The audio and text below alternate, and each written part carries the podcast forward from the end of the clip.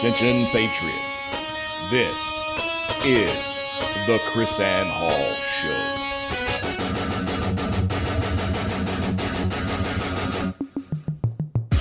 Who's going to stand up? Where are the lovers of liberty? I think that's absurd. It's ridiculous. It's unconstitutional. It's out of control.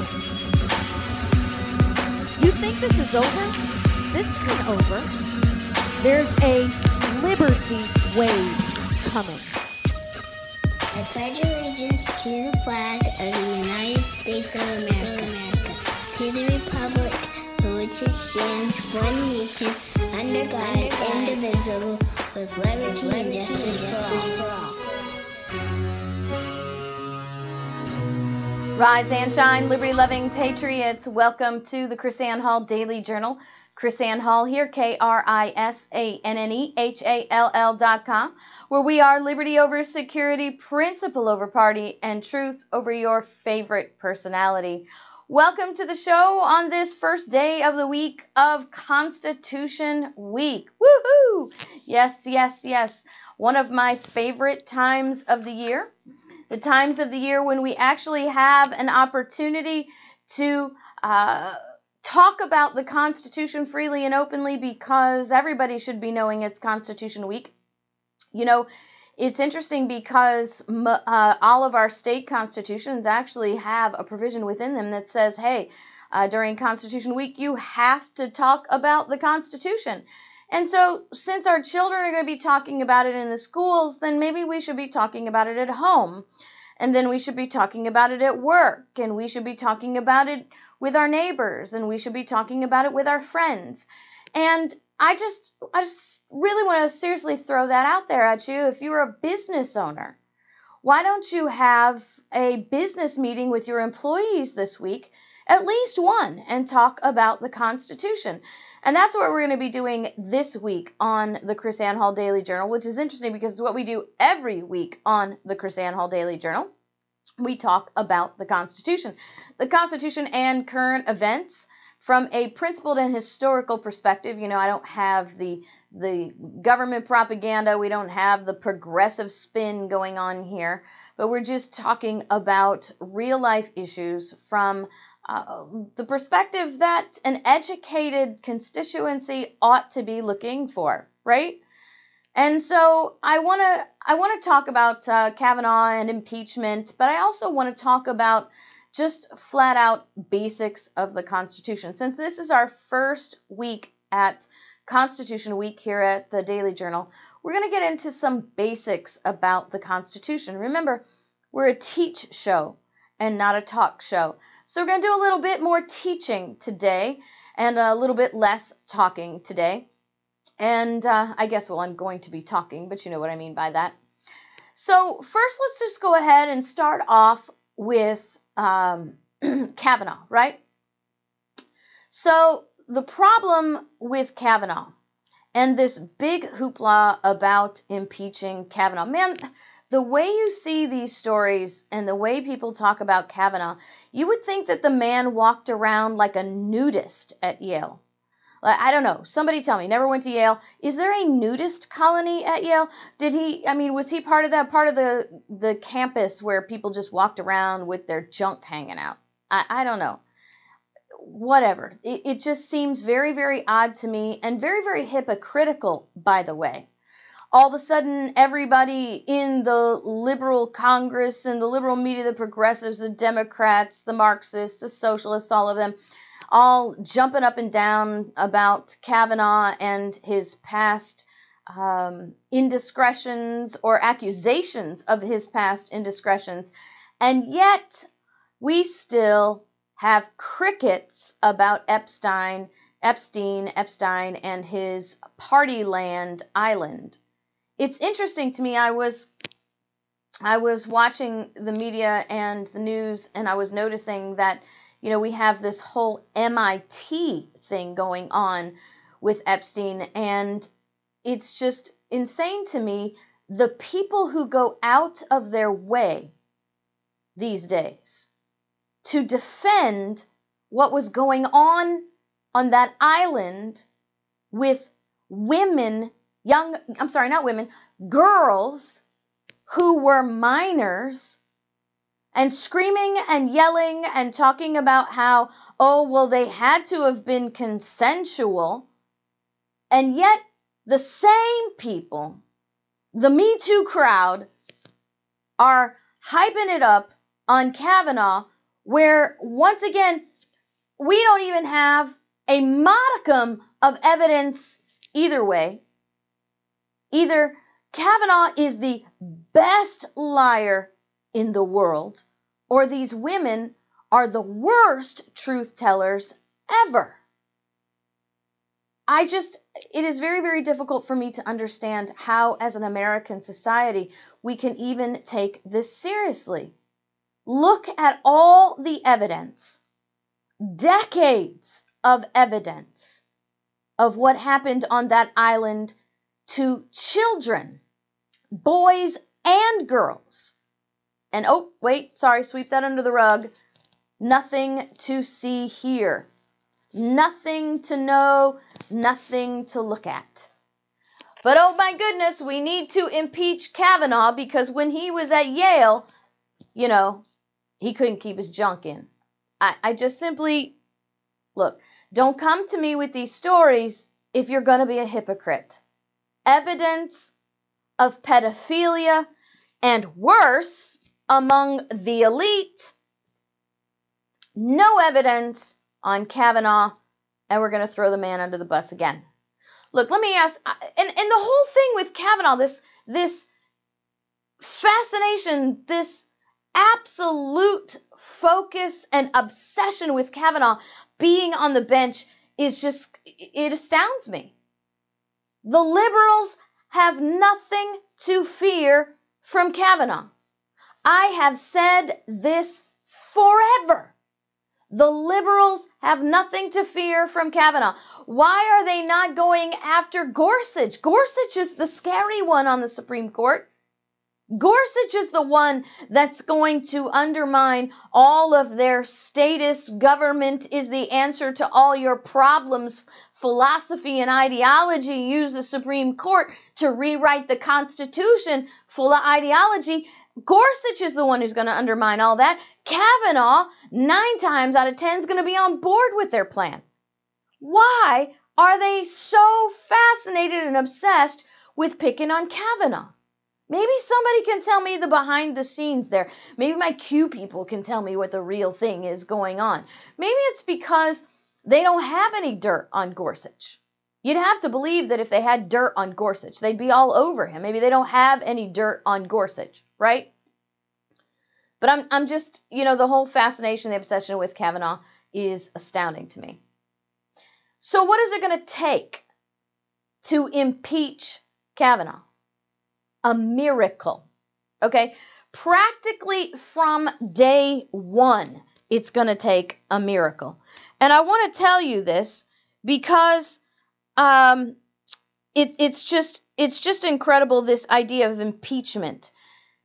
You see, Thomas Jefferson said from the very get go Yes, you can impeach, impeach Supreme Court justices.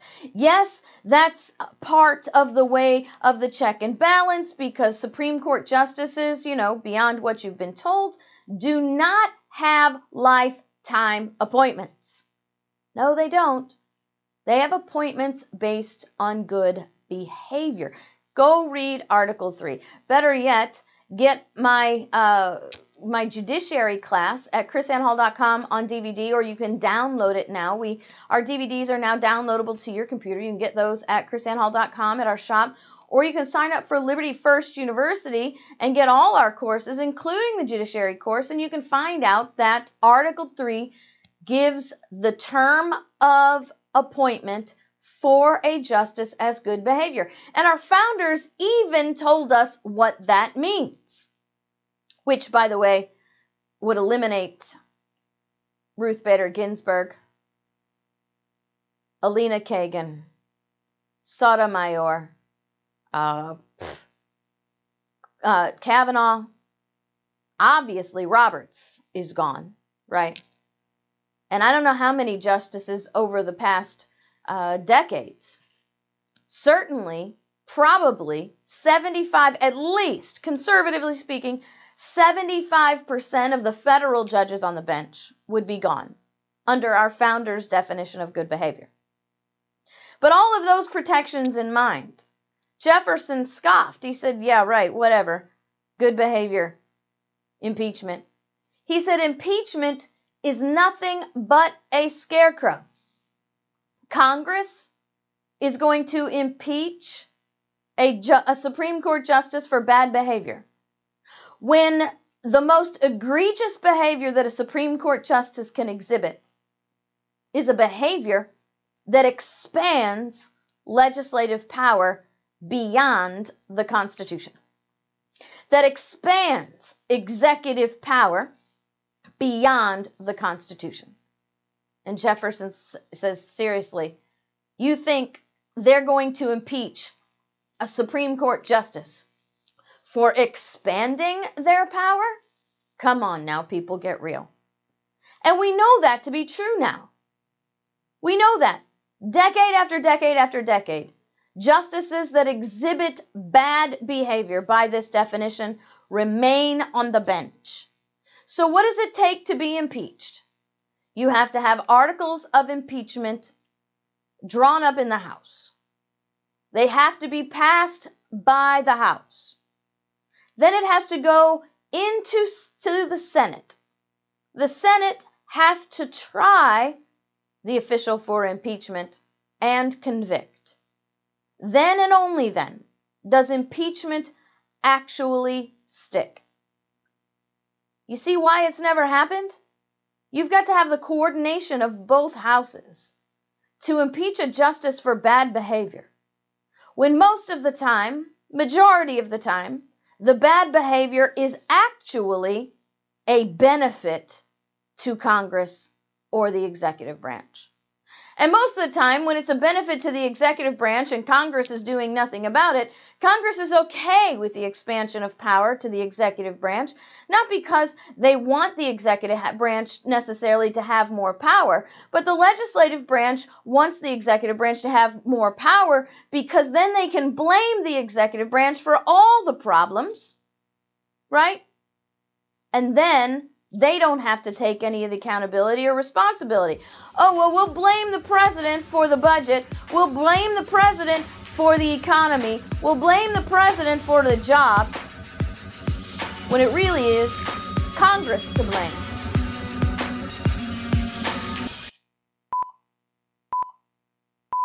Liberty's lobbyist KrisAnne Hall has now taken control.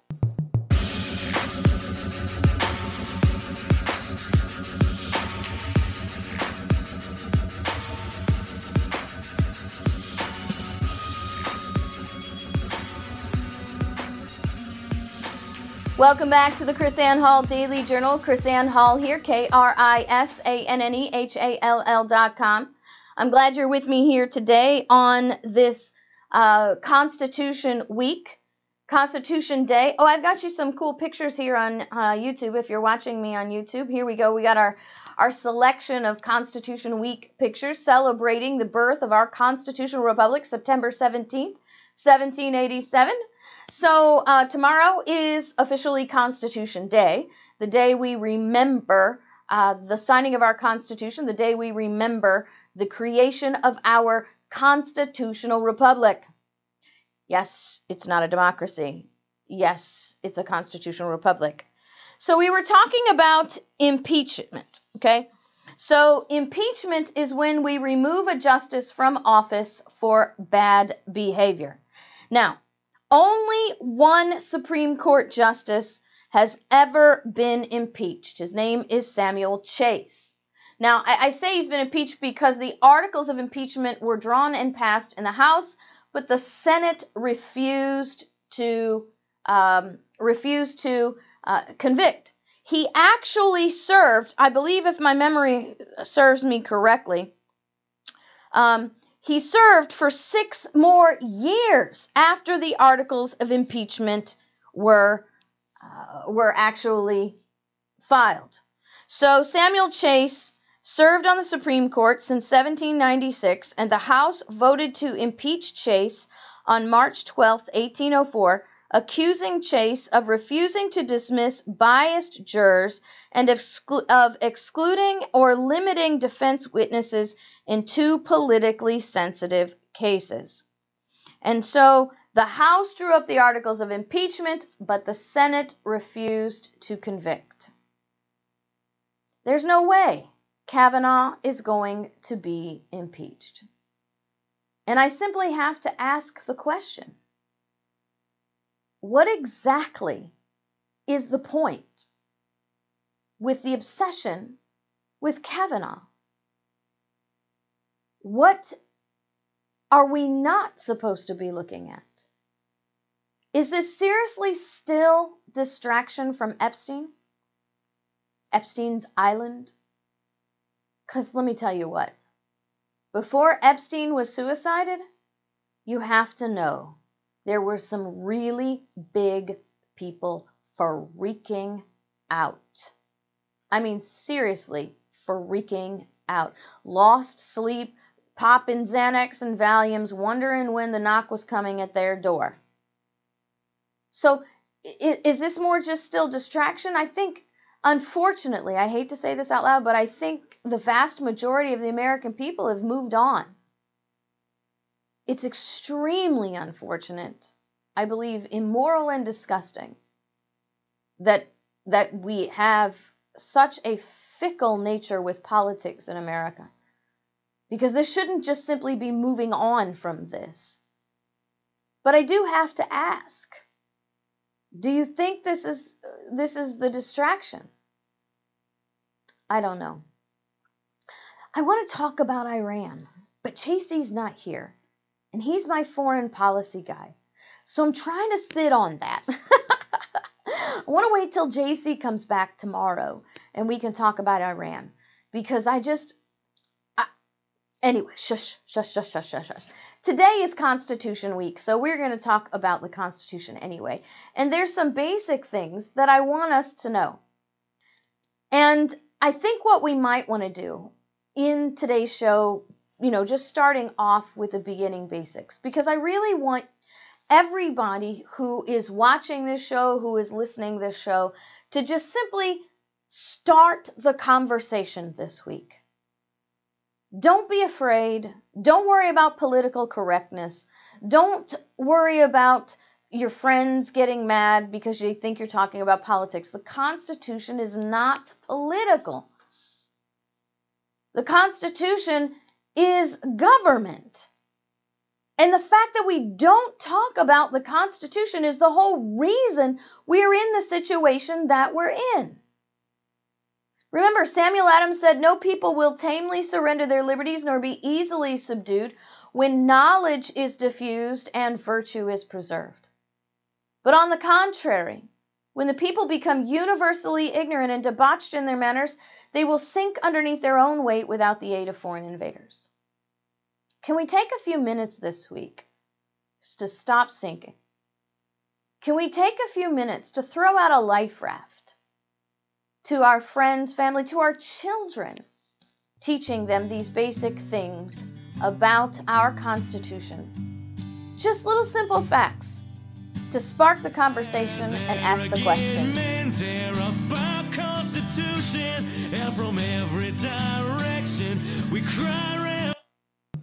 Can't learn the easy way, you'll learn the hard way. KrisAnne Hall, she's Liberty's lobbyist.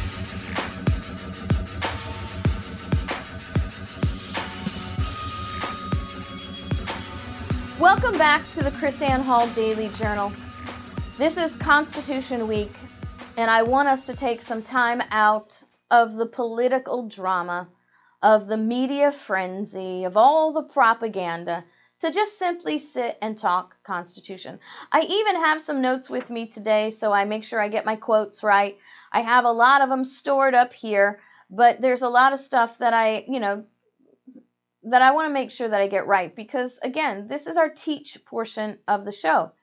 And I want to give you something to talk about. Now, I've put out together these little poster things, and in the posters, give you something to talk about. The ultimate right of the states, Madison says, to judge whether the Constitution has been dangerously violated must extend to violations by the judiciary as well as by the executive or legislative. A lot of people believe that the Supreme Court is the ultimate, uh, you know, empirical uh, uh, power in America. That the Supreme Court is the ultimate arbiter of what is constitutional and what is not, and the only the only entity that can challenge or correct the Supreme Court is itself. You ask your average judicial supremacist, you ask your average federal supremacist, your judge, your lawyer, your professor, you're just, you know, average person.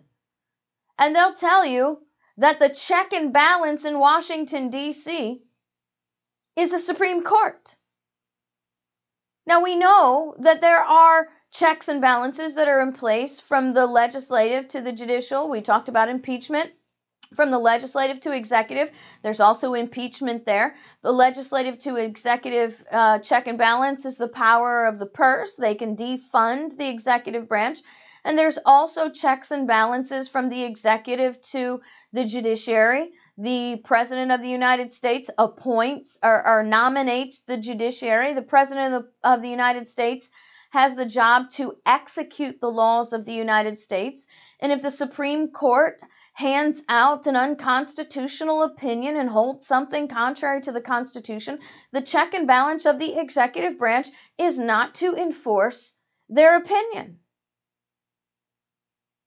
that's that's I just have to pause there for a second because that's just sort of mind blowing for many people in America to realize that the executive branch has a check and balance on the judiciary to stop the judiciary from imposing unconstitutional judicial sanctions on people.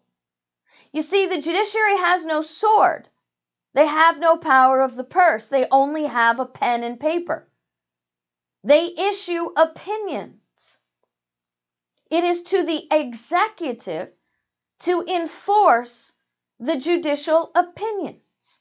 And the essential check and balance of the executive on the judiciary is to refuse to enforce judicial opinions and sanctions that are contrary to liberty and contrary to the Constitution. Most Americans don't realize that's how the power also flows. And the same would go with the check and balance of the executive on the legislative branch.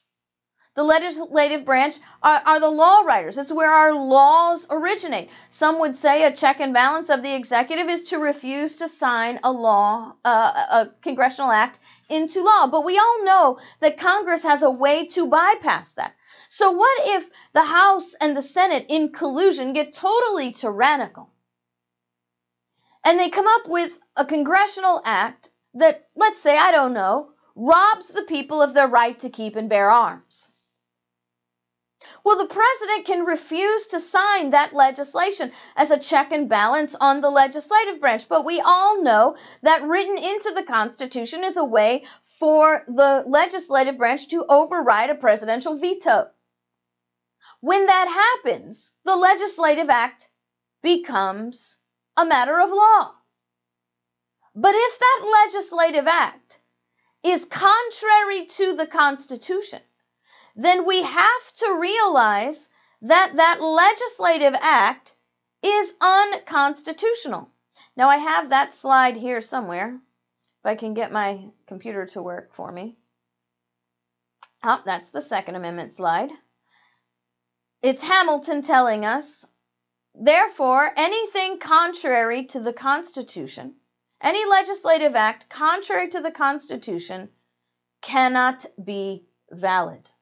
Maybe I don't have that slide up here today. Hmm, I'll put it up tomorrow. So Hamilton writes, no law, therefore, contrary to the Constitution, can be valid.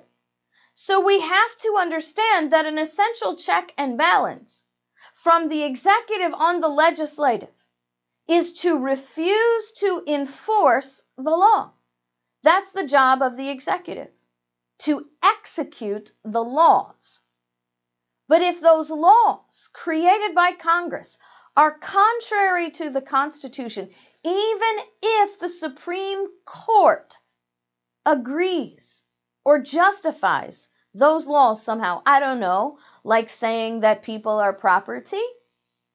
It would be the duty and the obligation of the executive branch to refuse to enforce those laws. Remember, the, the, the, the legislative branch is, is the scribe of the federal government. It carries no sword itself, other than to declare war. And will Congress declare war on our president for refusing to execute an unconstitutional law? Well, let me tell you that, my fellow American. If that happens, we got bigger problems than we can talk about in the next, I don't know, 12 and a half minutes. So essential in this check and balance, as I ta- as as I mentioned, the legislative on the executive, the executive on the legislative, the legis- the executive on the judicial, the judicial. I mean, they all have, as Jefferson said, co-equal power to check and balance each other. But Madison says this the ultimate right of the states to judge whether the Constitution has been dangerously violated must extend to violations by the judiciary as well as by the executive or the legislative. Now let's think about that because this is this is like a bucket full of jewels right here. This little bucket full overflowing of jewels. First, we get from the first sentence here the ultimate right of the states to judge whether the Constitution has been dangerously violated. That's pretty amazing. The ultimate right. The states have the ultimate right to judge whether the Constitution has been violated or not. Ultimate right. Oh, really? I thought the Supreme Court was the ultimate arbiter of the Constitution. Well, apparently not according to the man holding the title in history as the father of the Constitution. The man holding the title in history as the father of the Constitution, also the fourth president of the United States, says, hey, it's the states who are the ultimate arbiters of what is constitutional. So not only does he say the states have the ultimate authority, he says they have that an ultimate authority over the Supreme Court, that ultimate authority over the legislative branch, that ultimate authority over the executive branch. You see, when the woman asked Benjamin Franklin, What kind of government did you give us? And Franklin reportedly responded, A republic if you can keep it. You see, essential to maintaining our republic is knowing how it works essential to maintaining our republic and preventing a, a, a kingdom from taking over, preventing mob rule, preventing socialism, communism, what have you, from taking over, is the key is keeping the to the keeping a republic is understanding how the constitution was designed to function and I think one of the greatest failings that we have in America today is this idea that the Constitution designed our federal government to where its only check and balance is itself. Its only check and balance being itself. If if our Constitution designed our federal government where the only check and balance in the federal government is itself, then we are not a constitutional republic. We are a, an oligarchy in, dis- in disguise. If there is no external check and balance, the only check and balance on the government is itself, then the only limit to government power is its own whim and will. And that is not a constitutional republic. That is a totalitarian oligarchy. So, knowing that we have a constitutional republic, we must immediately dismiss this premise that the only check and balance is itself. We shouldn't even be entertaining that. Which begs the question then so, what is the other check and balance if it's not itself? James Madison tells us in 1798 the other check and balance is the states.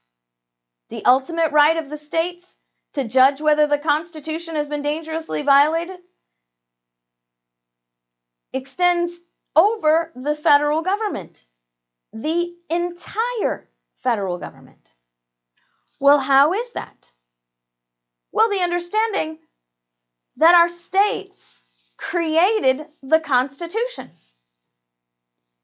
Our Constitution is a contract between the states that produced the federal government. It's not a contract theory, or as your, your professor may, may say, a compact theory. It is not a theory, it is a fact. The Constitution is a compact, which is a special kind of contract. A contract, legally speaking, is an agreement between two legal adults. A compact, however, is an agreement between two sovereign governments. And when we get back, I'll show you why that matters.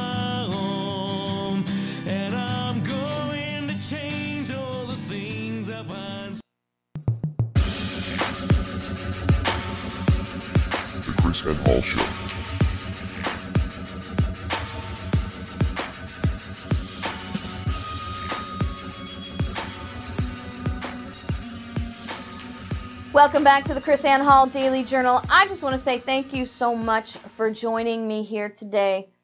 I I am so honored by the fact that you are with us and that you are following us. Our following is growing, growing, growing. We are doing great and um, reaching great places and great people and doing great things, teaching, convincing, and converting.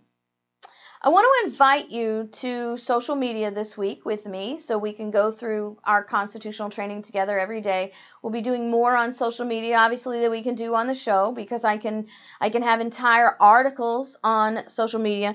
Today's uh, today's article on social media is um, about original intent and how uh, defeating the fallacies of logic proposed against the original intent of the Constitution, proving that in original intent, proving, let me say that again, proving, not by opinion, but with actual fact, that the const- the only proper legal and political way to uh, apply our Constitution is through original intent. So go to my Facebook page, KrisAnne Hall. Go to my Instagram page, KrisAnne.Hall. Go to Twitter at KrisAnne Hall, and you can find all these things. I also want to invite you on social media. Now, I already posted this on Twitter, but I'm asking this question all across social media because I want on this Constitution Week to address your issues. And the question is, what do you uh, what do you believe is the greatest threat to liberty in America today? And we'll cover the most common concerns on the show this week. But if you're watching on YouTube, you can go down to the comment section after you like and subscribe. Make sure you like and subscribe. Uh, you can go down to the comment section and you can list your your concern. What do you what do you believe is the greatest threat to liberty in America today? Now, why is it why is it essential that the states and why do we know that the states are the ultimate check and balance on the federal government? Because the states created the federal government. Now, I teach a long history on this, and you can find this history in my book, Sovereign Duty. You can find this history at libertyfirstuniversity.com, and you can find this history when I come and I teach it. All of those things available at krisannehall.com. And so, right now, I just want to sort of give you a brief overview in the last few minutes that we have left. The states were created by legislative act on July 2nd, 1776, a legislative act called the Lee Resolution. 13 years later, the states got together, held a convention, created the Constitution, and then voted and ratified the Constitution into legal being. The Constitution is a product of the states. It is not a product of the people, and we know this by historical fact. Let me just ask you a simple question Was the Constitution ratified by popular vote? Now, the answer to that question is most obviously no. The Constitution was ratified by the states. Nine out of the 13 first initially, just enough to ratify, and the rest came in along the way. And every state that joins the Union, by the way, becomes a member, becomes a party to the contract.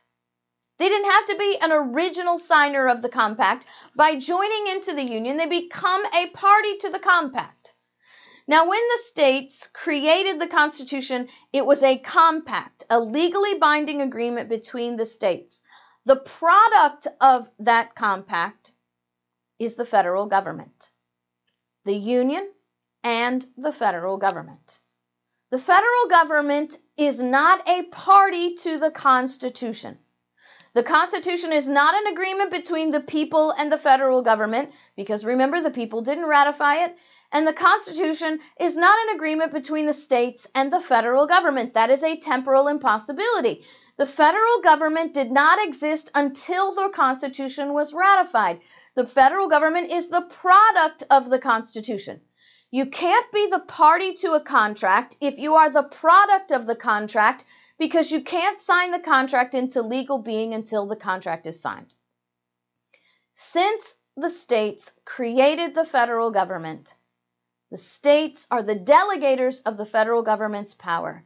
It is the obligation through every principle of law and every principle of natural law that the creation has the authority to govern over its cre- the creator has the authority to govern over its creation. That's why the states have the ultimate authority. God bless you guys. See you next time.